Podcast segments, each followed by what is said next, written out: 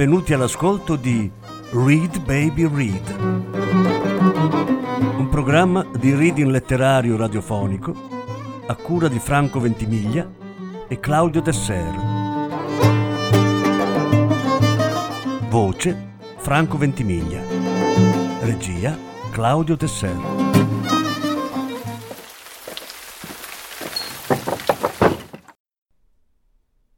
Milan Kundera Tre racconti dalla raccolta Amori ridicoli. Lettura in sette parti. Terza parte.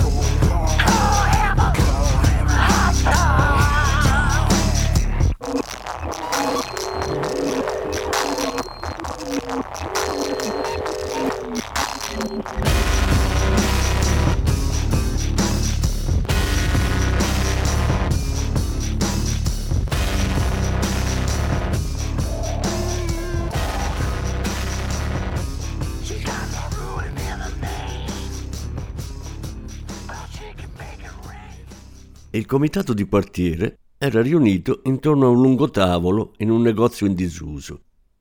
Un uomo brizzolato, con un paio di occhialetti e il mento sfuggente, mi indicò una sedia.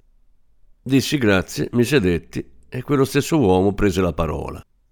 Mi comunicò che il comitato di quartiere mi teneva d'occhio già da tempo e che sapevano benissimo che avevo una vita privata disordinata, che ciò non faceva una buona impressione su chi mi stava accanto che gli inquilini del mio palazzo già una volta si erano lamentati per non aver potuto dormire tutta la notte a causa del chiasso nel mio appartamento, che tutto ciò era sufficiente al comitato di quartiere per farsi la debita immagine di me, e che ora, per completare l'opera, si era rivolta a loro in cerca di aiuto la compagna Zaturesca, moglie di un nostro studioso, che da ormai sei mesi dovevo scrivere un giudizio su un suo lavoro scientifico e non l'avevo fatto pur sapendo che da quel giudizio dipendeva il destino del lavoro in questione.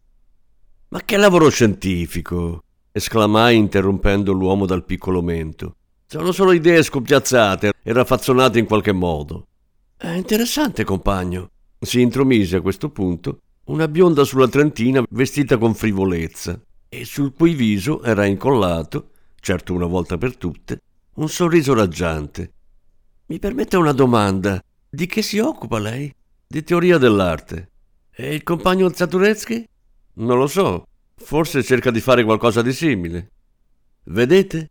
esclamò con fervore la bionda rivolgendosi agli altri. In un lavoratore che si occupa della sua stessa materia, il compagno qui presente non vede un collega, ma un concorrente. Continuo, disse l'uomo dal mento sfuggente. La compagna Zaturezka ci ha detto che suo marito è venuto a trovarla nel suo appartamento e che lì ha incontrato una donna. Pare che poi questa donna lo abbia calunniato affermando che il signor Zaturezki aveva cercato di abusare di lei sessualmente. La compagna Zaturezka può ovviamente dimostrare con prove irrefutabili che suo marito è del tutto incapace di un'azione simile. Vuole quindi sapere il nome della donna che ha accusato suo marito e passare la cosa alla commissione penale del Comitato Nazionale poiché tale calunnia ha rappresentato per il marito un danno considerevole. Cercai ancora una volta di spezzare a quella storia ridicola la sua punta esagerata. Sentite, compagni, dissi, qui stiamo facendo tante storie per nulla. Non c'è di mezzo proprio nessun danno considerevole. Il lavoro in questione è così debole che né io né nessun altro potremmo appoggiarlo. E se è sorto qualche malinteso tra quella donna e il signor Zaturetsky, non mi sembra il caso di convocare una riunione. Per fortuna, compagno, le nostre riunioni non le decidi tu, mi rispose l'uomo dal mento sfuggente. E se tu adesso sostieni che il lavoro del compagno Zaturetsky è scadente, noi non possiamo non vedere in questo una vendetta. La compagna Zaturezka ci ha mostrato una lettera che tu hai scritto a suo marito dopo aver letto il suo lavoro. Sì, ma in tutta la lettera non c'è una sola parola che si riferisca al lavoro. È vero, però scrivi che gli daresti volentieri una mano. Dalla tua lettera risulta chiaramente che tieni in una certa considerazione il lavoro del compagno Zaturetsky. Adesso invece affermi che si tratta di idee raffazzonate. Perché allora non gliel'hai scritto subito? Perché non gliel'hai detto senza tergiversare? Il compagno qui presente ha due facce, disse la bionda. In quel momento nella conversazione si intromise una donna anziana con la permanente e venne subito al nocciolo della questione. Compagno, noi da te avremmo bisogno di sapere chi era la donna che il signor Zaturezzi ha incontrato a casa tua. Capii che non era evidentemente nelle mie forze eliminare da tutta quella storia la sua assurda serietà e che mi restava un'unica soluzione, cancellare le tracce, allontanarli da Clara, sviarli da lei come la pernice svia dal suo nido il cane da caccia, offrendo il proprio corpo in cambio di quello dei suoi piccoli. La faccenda si complica. Io quel nome non me lo ricordo, dissi. Non ti ricordi il nome della donna che vive con te? chiese la donna con la permanente. Compagno, lei ha davvero un atteggiamento modello nei confronti delle donne, disse la bionda. Forse potrei anche ricordarmelo, ma dovrei pensarci su. Non sapete quando è stato che il signor Zatureschi è venuto a casa mia? È stato... vediamo. L'uomo dal mento sfuggente diede un'occhiata alle sue carte. È stato il 14, mercoledì pomeriggio. Mercoledì 14. Aspettate. Mi presi la testa tra le mani e mi concentrai. Ora ricordo. Era Elena. Li vedevo pendere tutti tesi dalle mie labbra. Elena e poi? E poi? Questo purtroppo non lo so. Non ho voluto chiederglielo. In realtà, a essere sincero, non sono nemmeno certo che si chiamasse Elena. La chiamavo così solo perché suo marito mi sembrava rosso di capelli come Menelao. Questo è accaduto martedì sera, quando l'ho conosciuta in una taverna, e sono riuscito a parlarle un istante mentre suo Menelao era andato al banco a bersi un cognac. Il giorno dopo è venuta da me e c'è rimasta tutto il pomeriggio. L'ho solo dovuta lasciare per un paio d'ore verso sera a causa di una riunione in facoltà. Al mio rientro era disgustata perché un omino le aveva dato fastidio. Pensava che fossi stato d'accordo con lui, era offesa e non ha più voluto avere a che fare con me. Quindi, come vedete, non ho avuto nemmeno il tempo per scoprire il suo vero nome. Compagno, che lei dica o no la verità, disse la bionda, mi pare del tutto inconcepibile come lei possa educare la nostra gioventù. Ma è mai possibile che la nostra vita non riesca a ispirarle nient'altro che sbevazzamenti e abusi di donne? Può star certo che faremo sentire la nostra opinione a chi di dovere. Il portiere non ha parlato di nessuna Elena, intervenne la donna anziana con la permanente. Ci ha però informati che già da un mese vive da te una ragazza che lavora in una casa di mode Compagno, non dimenticare che sei in subaffitto. Ti immagini forse che chiunque possa abitare da te in questa maniera? Credi forse che la vostra casa sia un bordello? Se non vuoi dircelo tu il suo nome, saprà scoprirlo la polizia.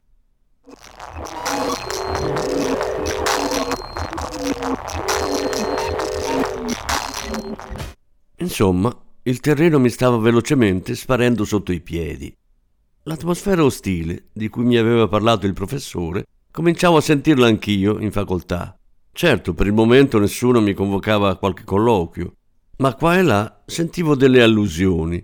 Qua e là qualcosa mi veniva compassionevolmente rivelato dalla signora Marie, nel cui ufficio i docenti, prendendo il caffè, si sbottonavano un poco.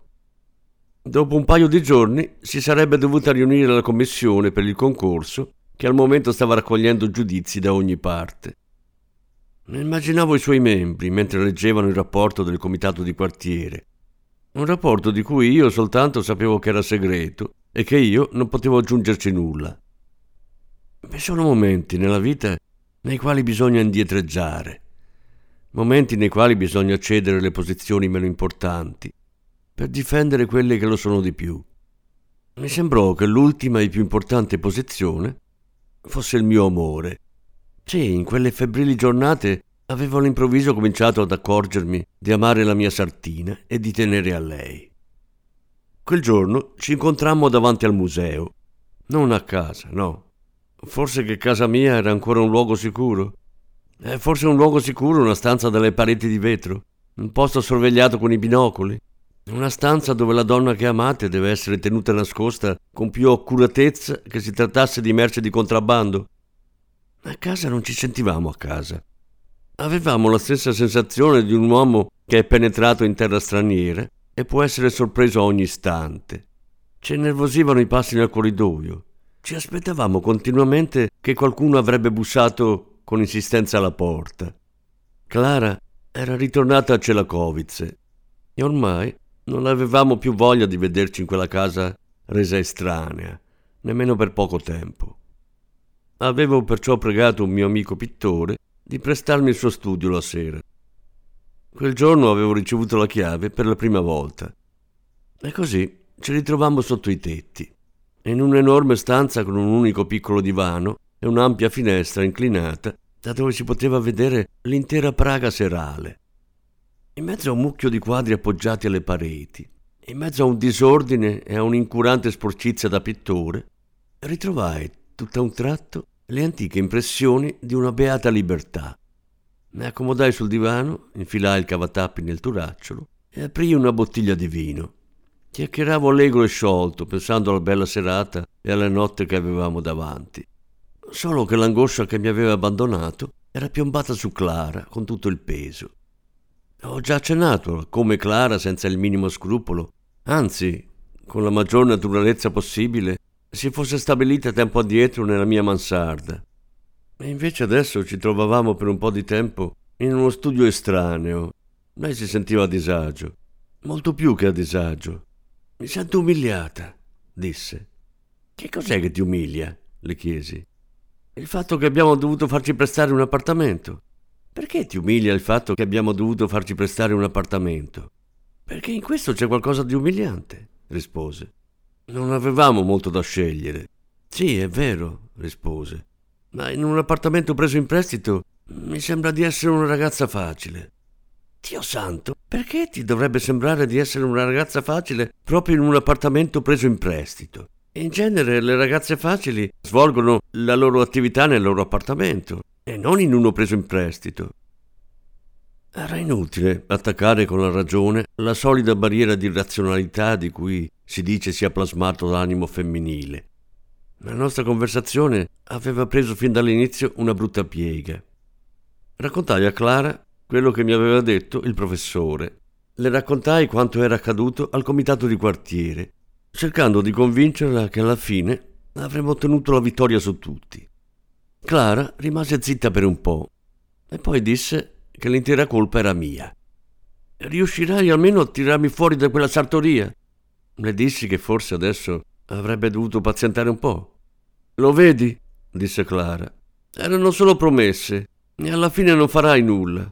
E io da sola non riuscirò mai a tirarmi fuori, anche se potessi contare sull'aiuto di qualcun altro, perché per colpa tua le mie note personali saranno rovinate. Diedi a Clara la mia parola che la faccenda del signor Zaturezzi non avrebbe potuto danneggiarla. Io non lo capisco lo stesso, disse Clara. Perché non vuoi scrivere quel giudizio? Se lo scrivessi tutto si sistemerebbe subito. Ormai è tardi, Clara, dissi.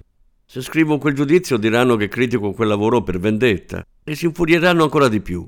Perché dovresti criticarlo? Danni un parere positivo. Non posso farlo, Clara. È un lavoro assolutamente impossibile. E allora? Perché all'improvviso ti metti a fare il sincero? Non era forse una bugia quando hai scritto a quell'ominio che al pensiero artistico non ti tenevano in nessuna considerazione? E non era una bugia quando gli hai detto che aveva cercato di sedurmi a casa tua? E non era una bugia quando ti sei inventato quella Elena? Quindi, visto che hai mentito già tanto spesso, cosa ci rimetti a mentire ancora una volta e a scrivere un giudizio che elogi il suo lavoro? Solo così puoi aggiustare ogni cosa. Vedi, Clara, dissi, tu pensi che una bugia sia uguale all'altra e sembrerebbe che tu abbia ragione. Ma non è così. Io posso inventarmi qualsiasi cosa. Posso prendermi gioco della gente, dar vita a mistificazioni e ragazzate. E non ho la sensazione di essere un bugiardo e non ho la coscienza sporca. Quelle bugie, se vuoi chiamarle così, quelle bugie sono me, così come realmente sono. Con simili bugie io non fingo. Con simili bugie, in fondo, dico la verità. Ma ci sono cose nelle quali non riesco a mentire. Ci sono cose delle quali sono penetrato, delle quali ho compreso il senso, cose che amo e che prendo sul serio. E lì non è possibile scherzare. Se mentissi, umilierei me stesso e questo non va. Non me lo chiedere, non lo farò. Non ci capimmo. Ma io Clara l'amavo veramente ed ero deciso a far di tutto perché non avesse nulla di cui rimproverarmi. E il giorno seguente scrissi una lettera alla signora Zaturezca. L'indomani alle due l'avrei aspettata nel mio studio.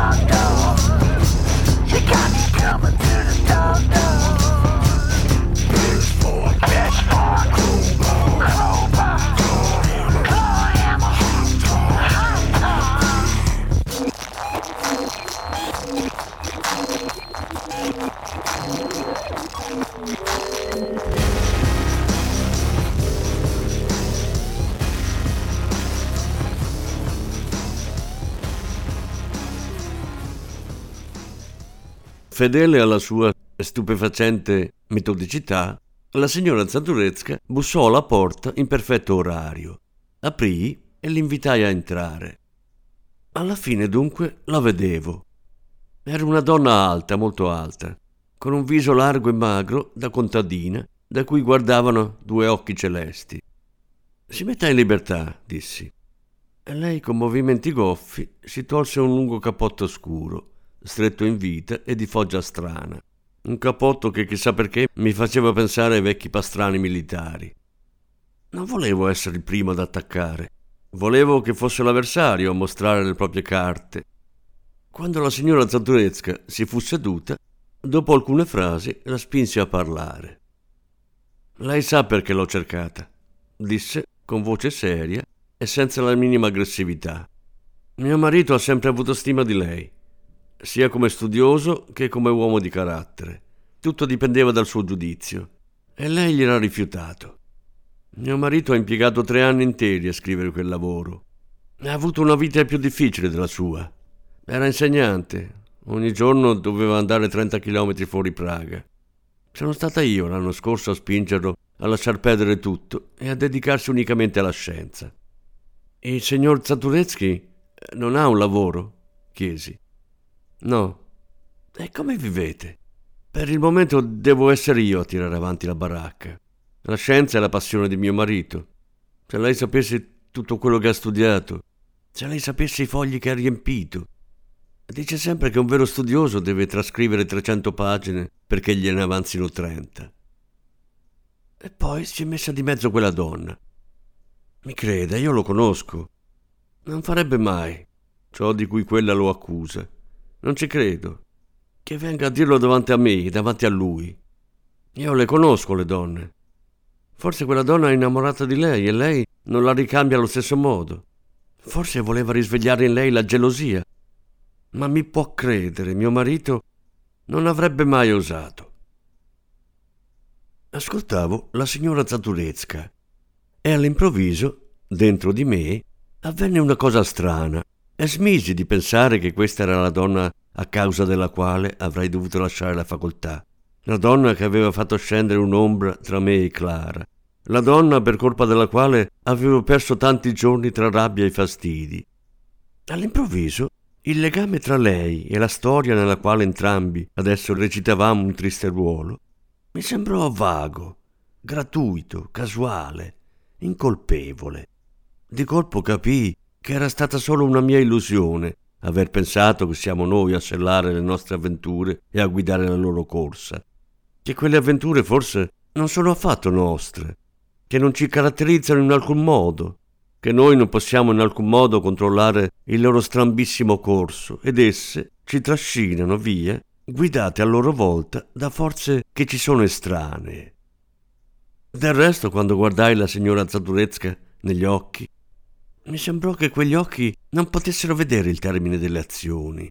Mi sembrò che quegli occhi non guardassero affatto, che le galleggiassero semplicemente sulla superficie del viso, che vi fossero soltanto posati sopra. Signora Zaturezka, forse lei ha ragione, dissi conciliante. È probabile che in effetti la mia ragazza non mi abbia detto la verità. Eh, lei sa come vanno queste cose, quando un uomo è geloso. E le ho creduto. E mi sono saltati un po' i nervi. Accade a chiunque. Ma certo, disse la signora Zaturezka e si vedeva che le era caduto un peso dal cuore. Quando è lei stesso a riconoscerlo, va tutto bene. Noi avevamo paura che lei le credesse. In fondo quella donna avrebbe potuto rovinare la vita di mio marito, per non parlare della cattiva luce che ciò avrebbe gettato su di lui. Certo, in qualche modo saremmo riusciti a sopportarlo, ma dal suo giudizio mio marito si ripromette tutto. In redazione gli hanno assicurato che dipende tutto da lei. Mio marito è convinto che se il suo articolo venisse pubblicato, lui sarebbe finalmente riconosciuto come studioso. La prego, ora che ogni cosa è chiarita, glielo scriverà quel giudizio. E potrebbe farlo presto. Era giunto il momento di vendicarsi di tutto e di dar sfogo alla mia rabbia. Solo che in quel momento non sentivo alcuna rabbia e ciò che dissi lo dissi solo perché non c'era modo di evitarlo. Signora Zaturezka, c'è un problema per quel giudizio. Le confesserò come sono andate le cose. Non mi piace dire in faccia alla gente cose spiacevoli. È la mia debolezza. Non mi facevo trovare dal signor Zaturezki e pensavo che lui capisse perché lo evitavo. il fatto è che il suo lavoro è debole. Non ha alcun valore scientifico. Mi crede? Mi è difficile crederle. Non posso crederle, disse la signora Zaturezka. Ma soprattutto È un lavoro privo di qualsiasi originalità. Cerchi di capirmi. Uno studioso deve sempre scoprire qualcosa di nuovo. Uno studioso non può semplicemente copiare cose già note, già scritte da altri. Mio marito quel lavoro non l'ha certo copiato. Signora Zadurezka, lei l'avrà letto di sicuro. Volevo continuare, ma la signora Zadurezka mi interruppe. No, non l'ho letto. Fui sorpreso. Beh, allora lo legga. Ho una vista cattiva, disse la signora Zaturezka. Sono già cinque anni che non leggo neanche una riga. Ma io non ho bisogno di leggere per sapere se mio marito è o non è onesto. Non è certo leggendo che lo si capisce. Io mio marito lo conosco come una madre conosce il proprio figlio. Io so tutto di lui. E so che tutto ciò che fa è sempre onesto. Dovetti fare il peggio. Lessi alla signora Zaturezka brani dell'articolo del marito e subito dopo i brani corrispondenti dei diversi autori dal quale il signor Zaturezki aveva attinto le idee e le formulazioni. Naturalmente non si trattava di un plagio deliberato, quanto piuttosto di un tributo automatico ad autorità verso le quali egli nutriva una stima immensa. Chiunque avesse sentito però i passaggi raffrontati avrebbe inevitabilmente capito che l'articolo del signor Zaduretsky non poteva essere pubblicato su nessuna rivista scientifica seria.